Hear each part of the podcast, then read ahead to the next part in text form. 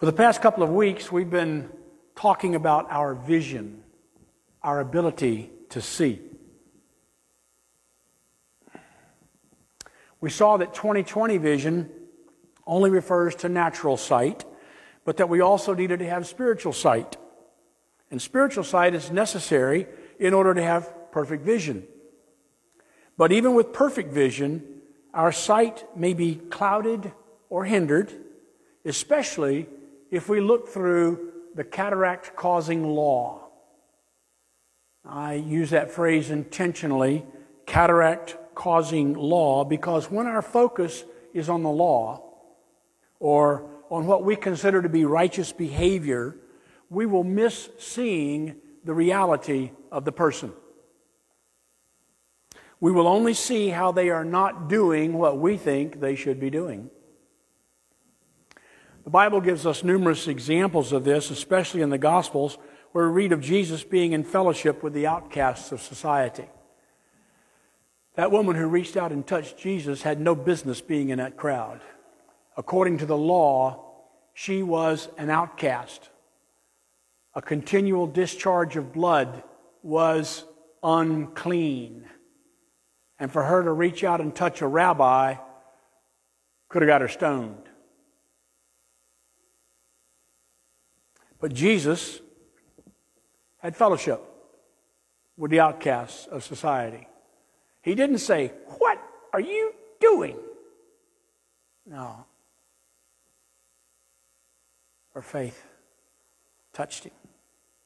But the Pharisees only saw a sinner and a rabbi who didn't obey the law. Jesus saw a person who needed to feel loved, to experience He saw someone who needed to experience the grace, mercy, and love of God rather than the harsh condemnation of the law. As we begin to see more clearly, we will see people who need to be loved rather than to feel condemned. We will see beyond their behavior or the way they look and we will see them as God sees them. I want to take our concepts of vision one more step away from the natural this morning. I want us to be able to see people as God sees them, and in order to do that, we need to be able to see God. Thus, so I've titled this The Beatific Vision. What is the beatific vision? Well, the beatific vision is the sight of God given over to creatures in eternity. And what that means in the high sounding theological language from which it comes is that some people get to see God eventually in heaven. That phrase, beatific vision, is not something we hear very often. In fact, I don't think I've heard it or used it since my days as a Catholic 50 years ago. Now, while it may sound strange, and it is a fancy theological term, it is not outside of biblical teaching. Let's consider a couple of verses. In Psalm 17 and verse 15, we read, As for me, I shall behold your face in righteousness when I awake. I shall be satisfied with your likeness. Lord, help me not to preach on that this morning. Or in Revelation, some people's favorite book. No longer will there be anything accursed, but the throne of God and of the Lamb will be in it, and his servants will worship him. They will see his face, and his name will be on their foreheads. Or in 1 Corinthians chapter 13 and verse 12, Paul writes, For now we see in a mirror dimly, but then face to face. Now I know in part, and then I shall know fully, even as I have been fully known. These three verses each tell us of some future reality of being able to see God face to face. But then Paul tells us something that takes the future out of it and brings it down into the now. to present reality. In 2 Corinthians chapter 4 and verse 6, he says, For God, who said, Let light shine out of darkness, has shone in our hearts to give the light of the knowledge of the glory of God in the face of Jesus Christ. That is a now verse. It is not a future verse. It has been done. The, the uh, God has shone in our hearts. It's already given the light of the knowledge. So this verse holds the key to understanding how it is that we are to see God. Now, this is an important revelation that came after Jesus was on earth. Okay? Because Jesus said in John chapter 6 and verse 46, Not that anyone has seen the Father, except he who is from God. He has seen the Father. Okay?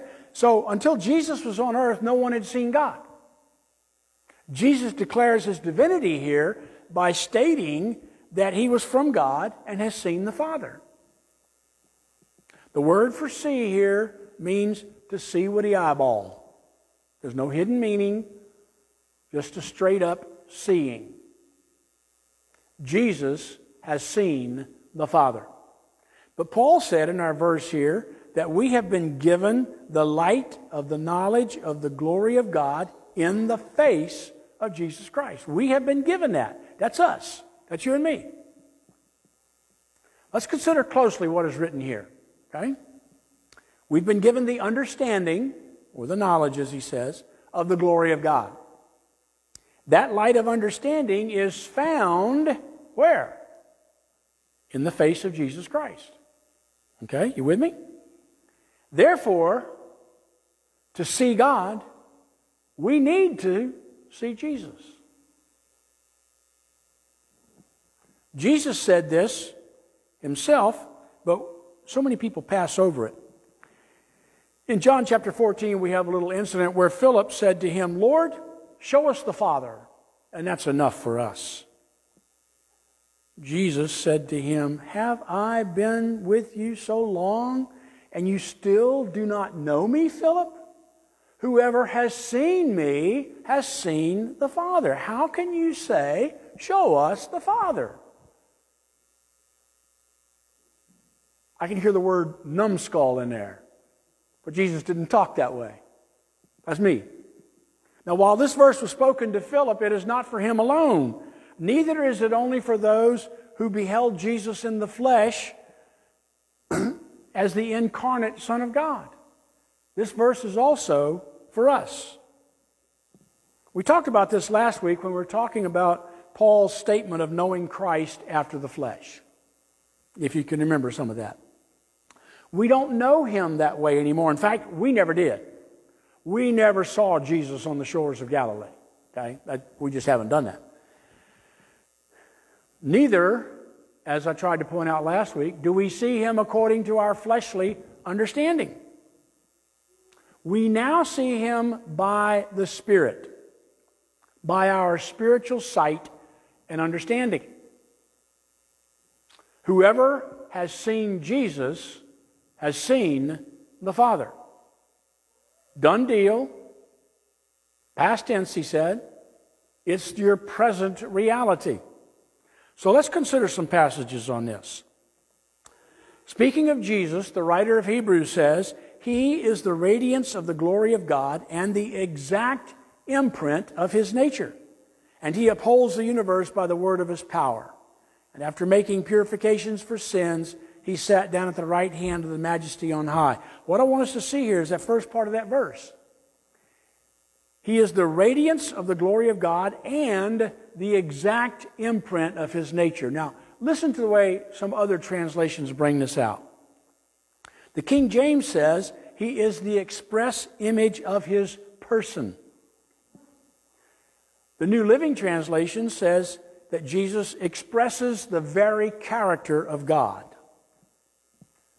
The New International Version says he is the exact representation of his being, or the exact expression of his nature, according to the Christian Standard Bible. The New American Standard says he is the exact representation of his nature. The New, England, New English translation says he is the representation of his essence. And the American Standard says he is the very image of his substance. Jesus told Philip that when we see Jesus, we have seen the Father. Yet, how many Christians today continue to think that we have to wait to get to heaven to see God? We have missed one of the main aspects of the incarnation. Jesus came to earth in bodily form. We call that the incarnation. Do you remember the prophecy concerning Jesus first spoken by Isaiah that we um, only hear at Christmas time? It's recorded in Matthew chapter 1 and verse 23, where he says, Behold, the virgin shall conceive and bear a son, and they shall call his name Emmanuel, which means God with us. Now, we only bring that out at Christmas time, sometime during Advent. We talk about it, and then we forget about it for the rest of the year. God with us in the person, form, nature, character of Jesus Christ. Jesus is the full representation of God. He is God with us. Uh, let's look at a couple more verses as I try to finish this up. Speaking of Jesus, Paul writes in Colossians chapter 1 and verse 19, he says, For in him all the fullness of God was pleased to dwell. All of it. I don't know what part of all isn't there. And then in chapter 2 and verse 9, Paul also writes, For in him the whole fullness of deity dwells bodily. The presence of Jesus Christ. And we can, you know, right now we're only thinking of when he was here on the earth, when he walked. But there's a whole lot in the epistles of Paul where we begin to learn that the, the aspect of Jesus, what he did, is an ongoing, now, forever thing. We read back in Hebrews that when he had made purification for sins, he sat down. You sit down when it's done, right? When you're finished, you sit down. It was accomplished. Remember what he said on the cross? It is finished. And so what did he do? He sat down. I'm going to have to, to, have to take you through the Bible on, on where God sat down. Oh my goodness. Whew. Don't get me to preaching here. I better back off. Everything we can possibly know about God is found and revealed in Jesus.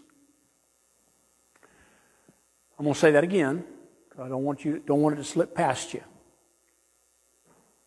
Everything we can possibly know about God is revealed in Jesus. Now, since that is true, what are we to do with it? How are we to approach the things of this world? How are we to believe about the things of God? I've been talking to you the past few weeks about how we are to relate to our fellow man, how we're to relate to our neighbor, how we're to relate to those whom we prefer to hold at arm's length in case some of their nastiness rubs off on us. Today, I'm talking to you about beatific vision, the blessed vision of being able to see God. And when you can see God, you can see as He sees. Your vision will be changed. So let's look at the practical outworking of this. It's simple, but it's not easy because we've been trained quite differently. So let me ask you a question Did Jesus come before or after Moses? Simple question. You shouldn't mess up your Sunday school teaching too much to realize that Jesus came after Moses. Moses was here. Jesus wasn't. Moses left. Jesus came later, much later. Obviously, okay, he came after, after Moses. And that means he came after the law was given. His coming after the law provides us with a clear distinction of character because in John chapter 1 and verse 17 we read, For the law was given through Moses, grace and truth came through Jesus Christ. There is a contrast there, not a comparison.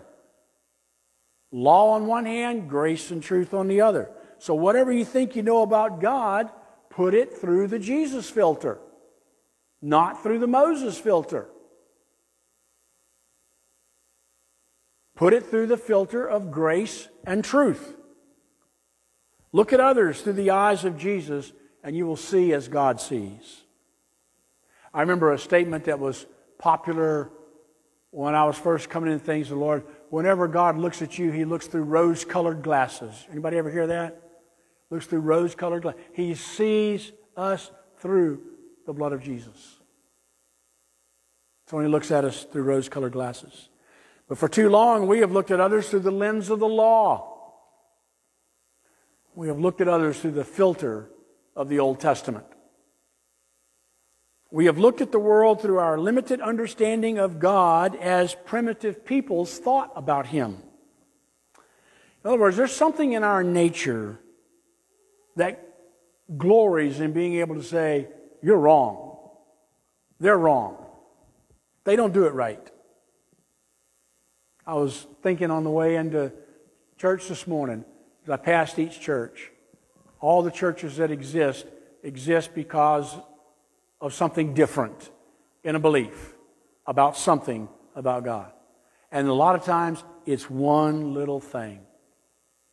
But we have to have fellowship in a different place because that one little thing, I said, ah, oh, Lord. We revel in the experiencing of being able to point out the sin of others. And as so many preachers have told us so many times, the only reason we do that is to keep the spotlight off of ourselves. It, as long as I've got you looking out there at them, you're not looking at my sin. I love the way Mark Lowry tells it. Uh, he, he, he, likes to get off on that uh, concept of hate the sin but love the sinner. He said, What? I got enough trouble hating my own sin. I ain't got time to worry about anybody else's. But that's not what Jesus did. He didn't point out the sin of others. He did not shame or criticize anyone except religious leaders for their inability to keep the rules.